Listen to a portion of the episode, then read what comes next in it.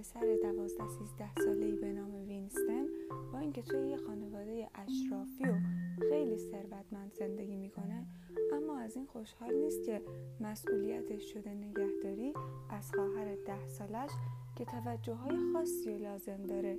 یعنی یه جورایی انگار خیلی مستقل نیست. تا اینکه صدای زنگ به صدا در میاد و خانومی که میگه دختر پدرشون از ازدواج قبلی پدرشونه وارد میشه. کارولین نام داره سی و پنج ساله. و انگار واقعا کارولین واقعیه که سالها پیش دزدیده شده بوده.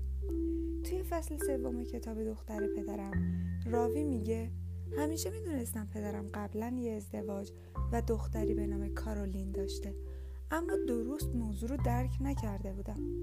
هم صحبت اسرارآمیزش که همه فصلهای کتاب با صحبت این دو نفر شروع میشه می‌پرسه دفتر تاریخچه خانوادگی باعث شد درک کنی؟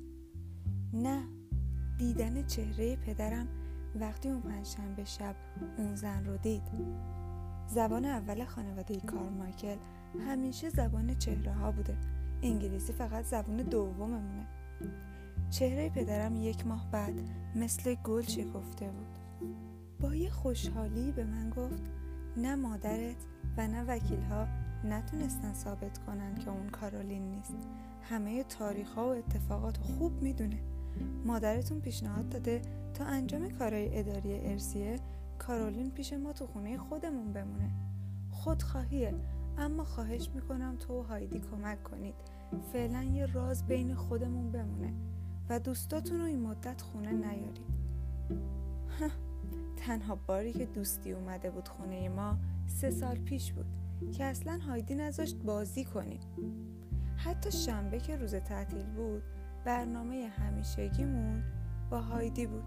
اول روز کلاس پیانو.